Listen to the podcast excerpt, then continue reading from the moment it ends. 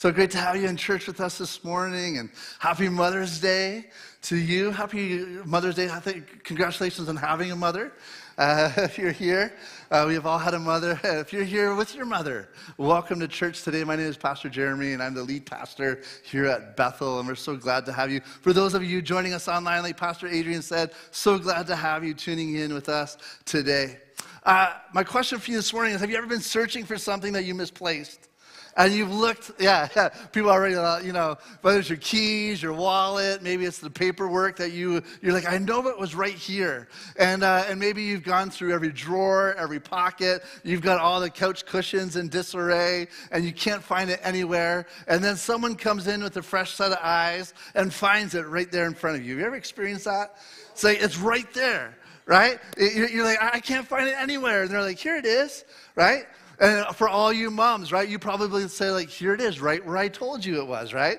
Right? That's, that's the experience for all the moms. But sometimes it takes a fresh set of eyes or a fresh perspective or a new outlook to see clearly what is right in front of you.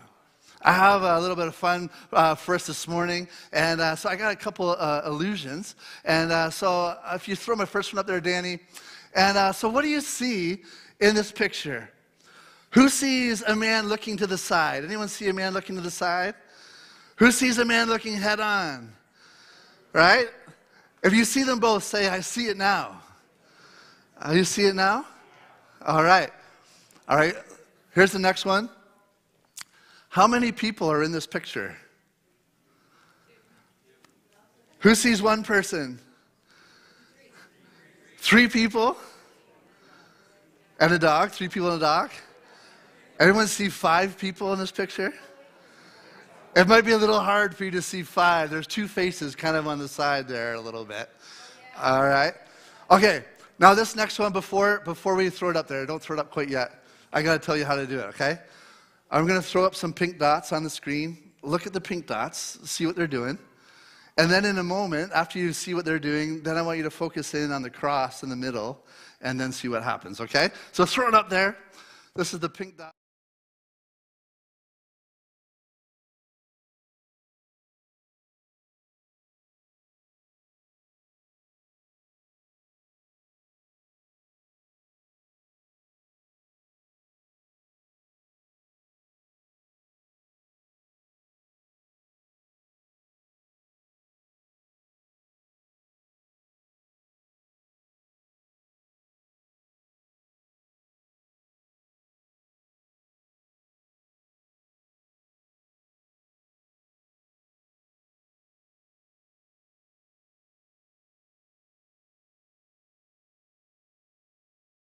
Seeing isn't always what's in front of us, is it?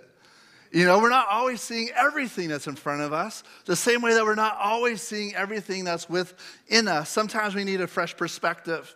We need a fresh set of eyes to see things in a new way, to see the full picture, to see more clearly, more fully. And I love this illusion. This is this ties right in. When you stare at the cross, you see more than you ever saw before. You see the big picture more fully, more accurately. But that's what we're going to see today as we turn to Ephesians chapter 1. If you want to turn there with me, Ephesians chapter 1, and we're going to pick up where we left off last week. We, we started last week a new series in Ephesians called Made New. And this is a nine week journey that through the Apostle Paul's letter. Uh, the Apostle Paul wrote this letter uh, to new Christians, to believers in Jesus, and uh, people who had become part of the church family that he had planted. He, Paul's writing this letter in about 63 AD, and uh, we know that he planted the churches in eastern Turkey, in the middle uh, Asia, uh, around 55, 54 AD. And so this church is about nine or 10 years old, and Paul's writing to them to encourage them. And, and Paul's in a different place in life right now. Paul's in a prison cell uh, in Rome. And he's been imprisoned for inciting mischief and rebellion by preaching that Jesus Christ was the Messiah, that Jesus is the one sent by heaven to heal the brokenhearted and to uh, set captives free and to rule with heavenly authority. And so there had been this movement of Jesus followers, with uh, Paul being a big part of it, and he'd been arrested at this point. And as we looked at the book of Ephesians, we talked about how Paul had written 13 of the 27 New Testament books. And, uh, and this Ephesians letter uh, has often been called the crown jewel of all Paul's writing. Uh, in Paul's epistles and the other books, we see that he is often writing to specific churches or specific people, and he's writing to give uh, a response to specific issues that have been raised and uh, questions that have been posed to him. But here in Ephesians, we find something a little different. This is a summary, it seems, of Paul's theology. This is like Paul's like uh, manifesto. This is his master class, if you will, of how to live the Christian life. And, uh, and so last week we talked a little bit about the book of Ephesians. We talked about how it wasn't originally written with chapters and verses like it is in our Bible today. Uh, those were added to help us uh, in about 1200 AD, uh, help the modern reader find it. How many are glad that your, your Bible has verses in it, chapters and verses kind of divvied up to help you find uh, what you're looking for? But as we look at Paul's writing, we see this clear distinction. It's, it's written almost in two parts, two symmetrical parts. The first part, chapter 1 to 3, is a lot of theology, it's the orthodoxy, it's the belief that we hold as a Christian. In chapters 4 to 6, we find it's more about the ethic. We call it the orthopraxy or the behavior of those who follow Jesus. Uh, the first part is about the privileges we have in Christ, and the second part is about the responsibility that goes along with being a believer. Uh, the first part's about the spiritual wealth that we have, the riches of Christ Jesus. And then the second part's about the walk. How do we live this out? And the first part's really about how God sees us in Christ. And the second part talks about how the world sees Christ in us. And so that's the book of Ephesians. And uh, the theme is that we're not who we used to be. Uh, we've been made new. Pastor Adrian is going to talk about that next week. But this is what we discover that new life in Christ comes with new ways of living. And so, as followers of Jesus, we ask ourselves this question What do I allow to define me? What, what is the metric that I compare my life against? Or, or what do I allow to speak into my life? Uh, do, does what I believe affect and determine how I behave? What, how, what does this look like in my life? And, and what we're going to see as we go through this book is really what began in the heavenlies, what God has initiated, transfers to our home. He, uh, Paul's actually going to get very specific about how we live in our home life, how heaven touches our homes, and how it becomes this holistic uh, journey of following Jesus together. So let's pick up where we left off last week Ephesians 1, verse 15. Paul says this. He says, Ever since I heard, or first heard of your strong faith in the Lord Jesus and your love for God's people everywhere, I have not stopped thanking God for you. I pray for you constantly. And so we talked last week that, but Paul, he's got a little bit of passion. He's got a little bit of enthusiasm when he gets talking about God. And it's kind of infectious when you read through this book. And uh, over the course of these next nine weeks, I would just encourage you uh, to take some time to read through the book of Ephesians. Maybe you want to read a chapter a day, or it would be really great if you took, you know, maybe three hours or two hours, it probably take, and you could just sit down and read the whole book in one chunk. Uh, it's really enlightening that way. But, but Paul starts off this book, he, he's just gushing about God's greatness and grace. Remember last week we got our buffet pants on. We were like, feed me, Paul, right? He was just pumping out all this great stuff about God's greatness and grace. And we talked about how uh, Paul is writing about the salvation work through Jesus Christ. And uh, because of God's death, or Christ's death and uh, resurrection, that we are recipients of God's grace. And we talked about how we are chosen, how we're adopted, how we are free and forgiven. That is the benefit or the inheritance that God has given us. And really, the blessing, the wealth of being in Christ is that we get God. And when we get God, we get God's involvement in our life. And so Paul, he's pumped up. He's talking all about this. And now he turns his attention uh, away from God. Now he's beginning to address the people to whom he's writing this letter.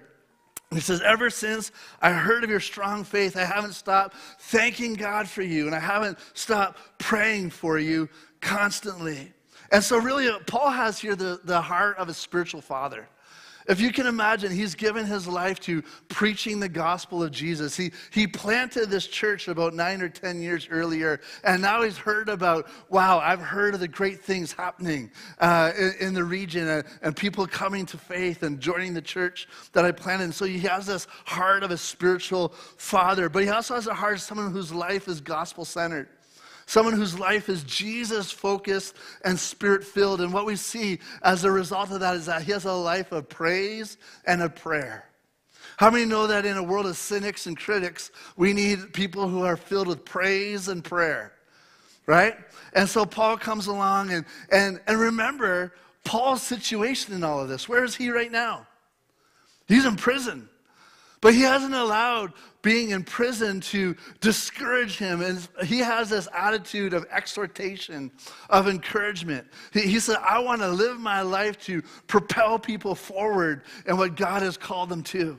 He hasn't allowed being in prison to turn himself inward to allow despair to take over, to allow pity to infect his heart. He's given his heart to encouraging others because he's fired up about God and what God wants to do in people. How many know we need people like that today?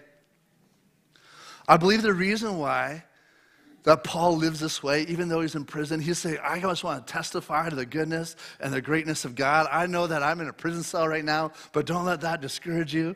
And, and I think the reason why he's able to live and to function this way is because he's had an experience himself.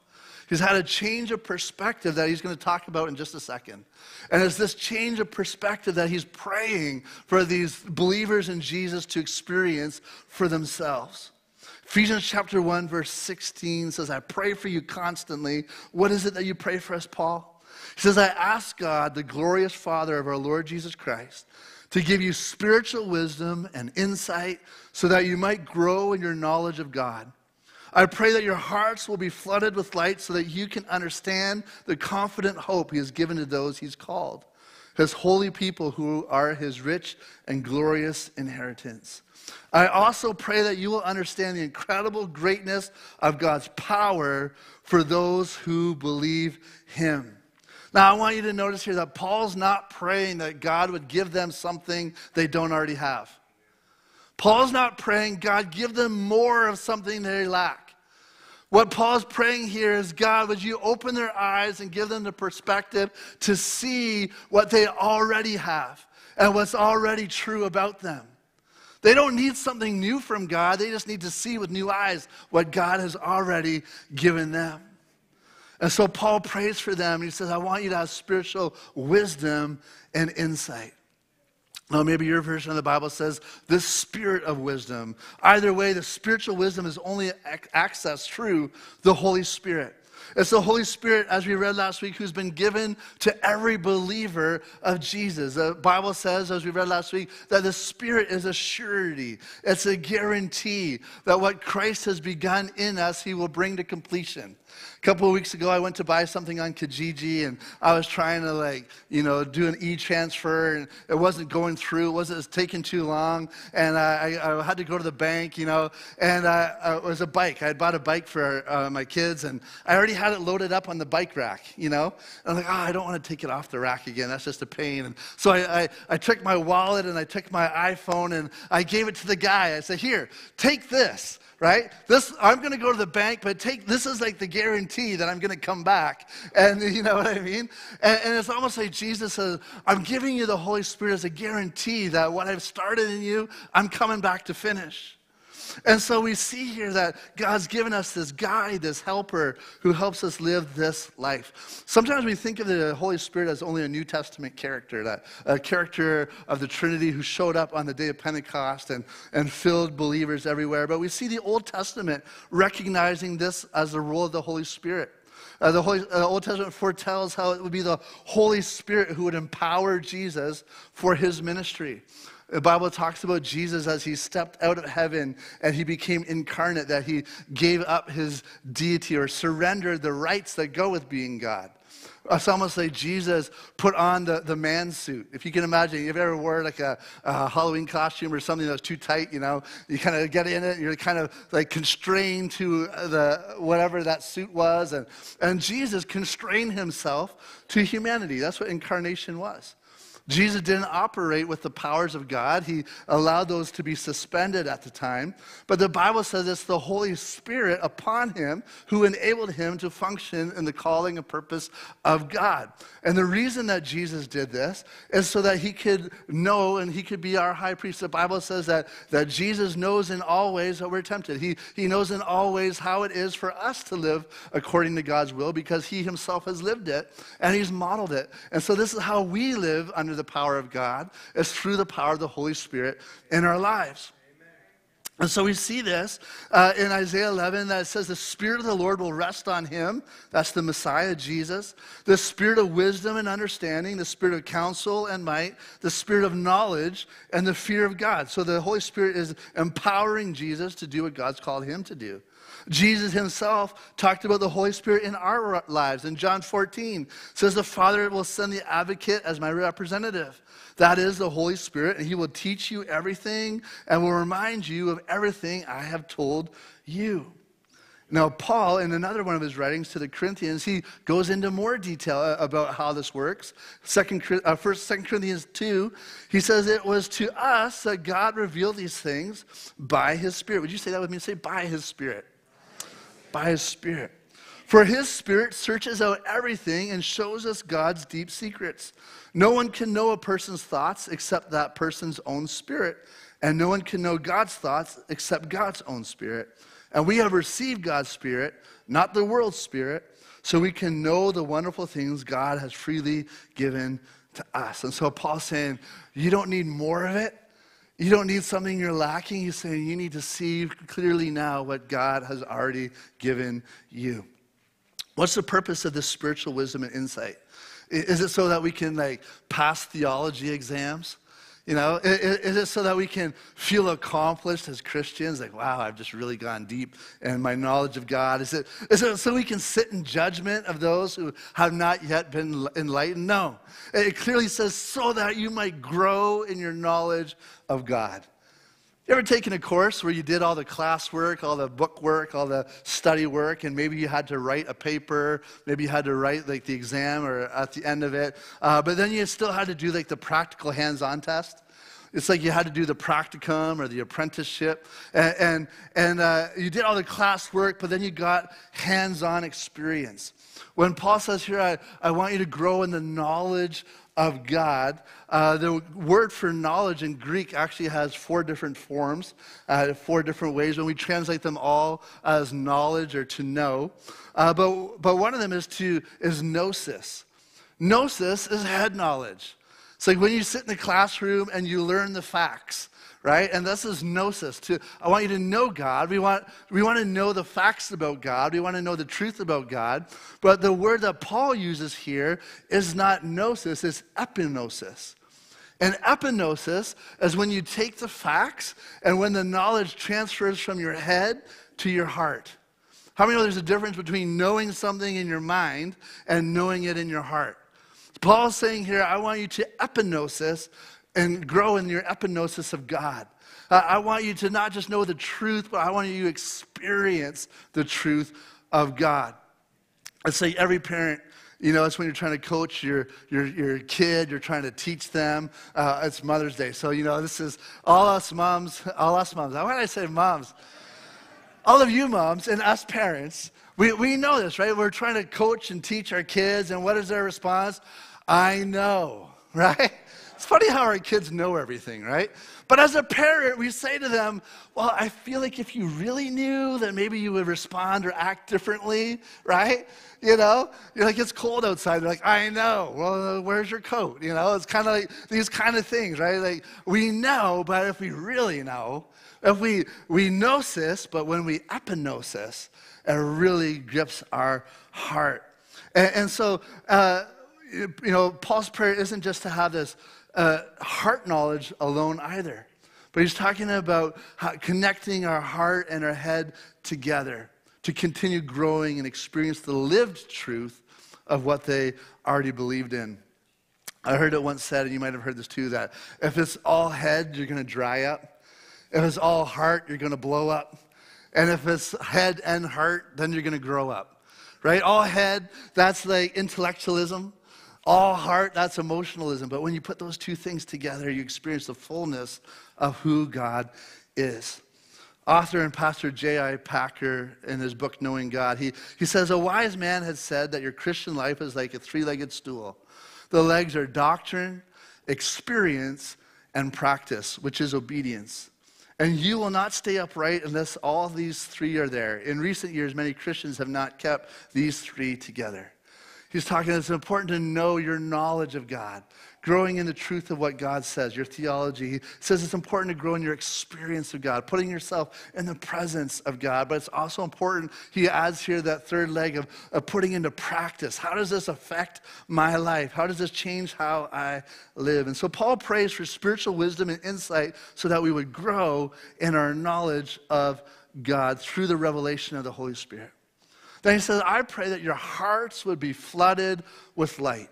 I pray that your hearts will be flooded with light so that you can understand the confident hope he has given to those he's called. Now, this week I did a little bit of quick research and uh, I was trying to read more about the relationship between light and vision. And uh, what I have to report to you today is that I didn't understand any of it. All I know is that light is crucial to vision. We've all experienced that, right? We cannot see in the dark. Rods and receptors and all kinds of stuff like that. I don't know. Maybe you know more than I do. But this is what John 3:19 says. It says that God's light, Jesus, came into the world, but people loved the darkness more than light, for their actions were evil. All who do evil hate the light and refuse to go near it for fear their sin will be exposed. But those who do what is right come to the light. Light is crucial to sight, and Paul says that I pray that your heart will be flooded with light. Why? So that we can understand the confident hope that God has given to us. Here's something that I've learned about hope hope leaks. I don't know about you. I don't know if you, a lot of campers, I know people who love to camp in, in, uh, in, the, in the church. And uh, I've never owned an air mattress that didn't end up leaking. I'm just saying, if someone could invent an air mattress that doesn't end up leaking, you would be a millionaire, I'm sure. Right? It's like you go to bed, you go to sleep, and you're just riding high and comfortable. And then you wake up and you are low and on the ground, sore and achy. You're flat and deflated. Hope leaks. Hope leaks. Every day we're faced with news and stories and reports and circumstances that deflate our hope. Maybe it's our hope for our future. And we wonder, where is this world going? Maybe it's hope for our kids' future. It's hope for the economy, hope for the environment, and hope for humanity at all. And we just look, and it's easy for hope to be deflated. And, and, and one way to, defe- uh, to deal with deflating hope is just not to set your expectations very high. Don't get your hopes up, right? If I just don't hope for anything, then I won't be disappointed. Anyone ever lived with someone like that? There's like, ah, it's like that Eeyore. Remember Winnie the Pooh and Eeyore? Like, ah, you know, I just figured it's going to be bad.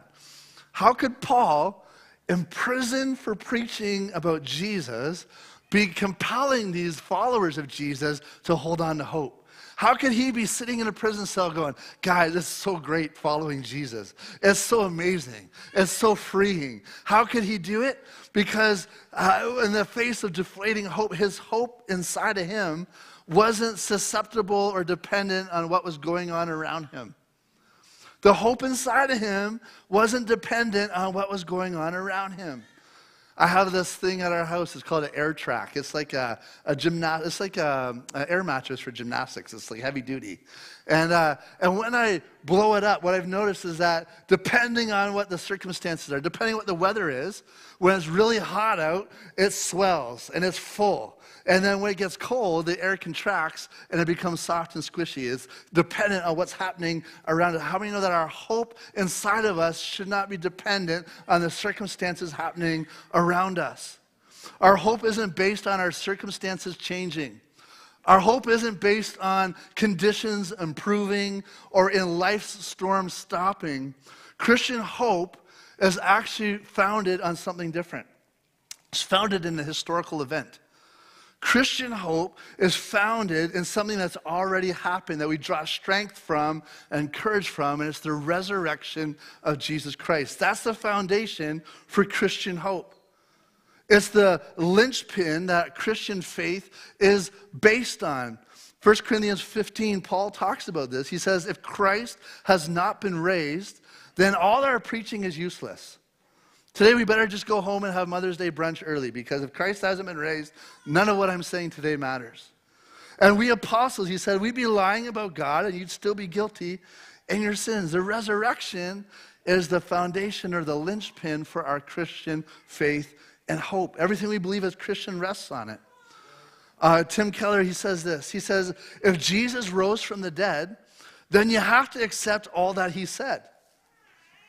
But if he didn't rise from the dead, then why worry about any of what he said? The issue on which everything hangs is not whether or not you like his teaching, but whether or not he rose from the dead. This is the linchpin of our faith. How can you have confidence and reliability in the resurrection today? How can we in 2022 believe in the resurrection? How can we know that it's not a myth or a legend that's grown over time? It might be surprising to you to know that Jesus' resurrection is the most recorded, uh, the single most uh, testified to event of all of history. Uh, we have more written information and more documentation of the resurrection of Jesus dating really close to the time in which it happened, more than any other event in history. Now, just take a moment right now and reflect back to 30 years ago. Now, I don't know what date that put you to. When I think of 30 years ago, I think of like 1970. I don't know why. 30 years ago was 1992, right? How many of you are like, oh my gosh, you know, I just lost decades of my life there, right? 1992, that was not too long ago. How many were around in 1992? A lot of us, yeah, okay. Some of us weren't. But you're around 92. How many remember these news stories from 92? How many remember the Exxon Valdez oil spill? Anyone remember that? Right? Uh, anyone remember the riots in LA surrounding the Rodney King trials? Right? Remember that? Anyone remember NAFTA, the signing of the North American Free Trade Agreement with Canada, Mexico, and the United States? How many remember Bill Clinton defeating George Bush Sr. as uh, President of the United States? Right? How many remember that CDs passed cassette tapes for sales for the first time ever? How many are still rocking cassette tapes and CDs in your car today? right?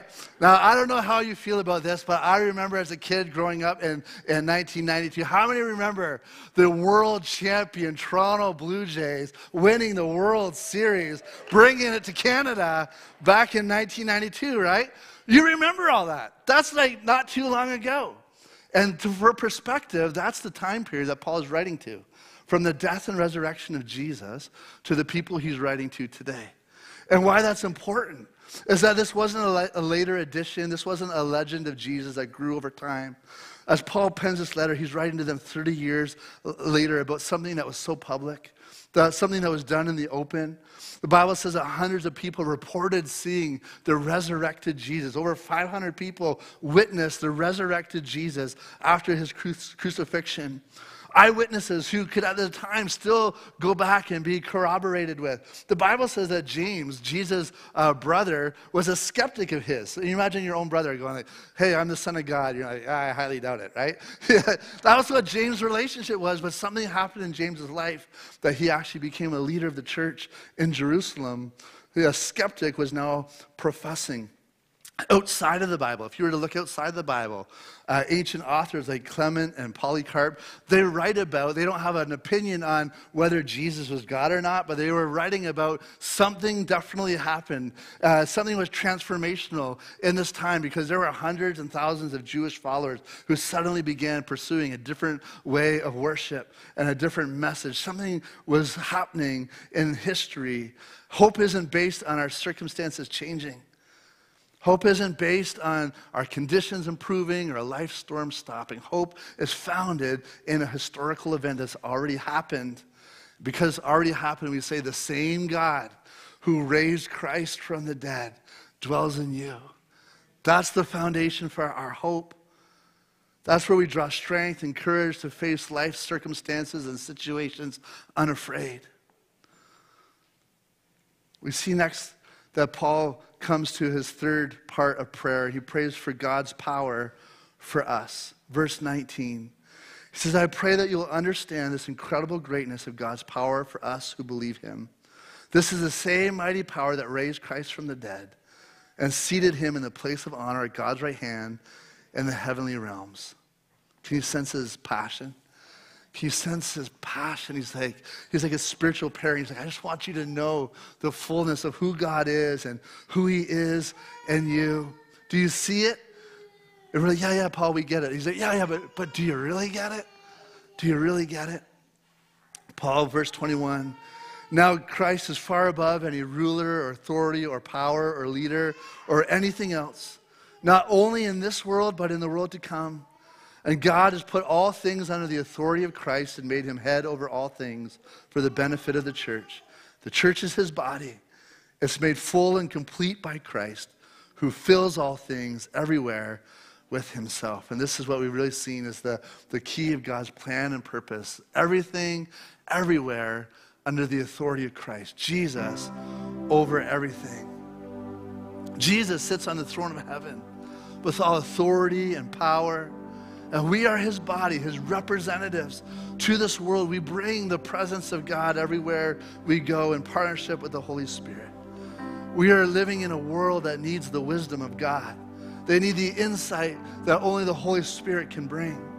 Well, we are living in a world that needs the light of Christ and the hope of the resurrection, the power of God at work. We need, are living in a world where the, we need the church to be Christ's ambassadors, coming alongside the purposes of God, who've been made new and who live in a new way of living. Now, I was reflecting this week as I was preparing this message about uh, just right before the pandemic, I was at a pastor's retreat and we had our families with us, and a bunch of our friends were in a hotel room, and someone had brought a virtual reality goggle. They brought an Oculus device. Anyone ever ever done virtual reality? You're familiar with the Oculus or something similar?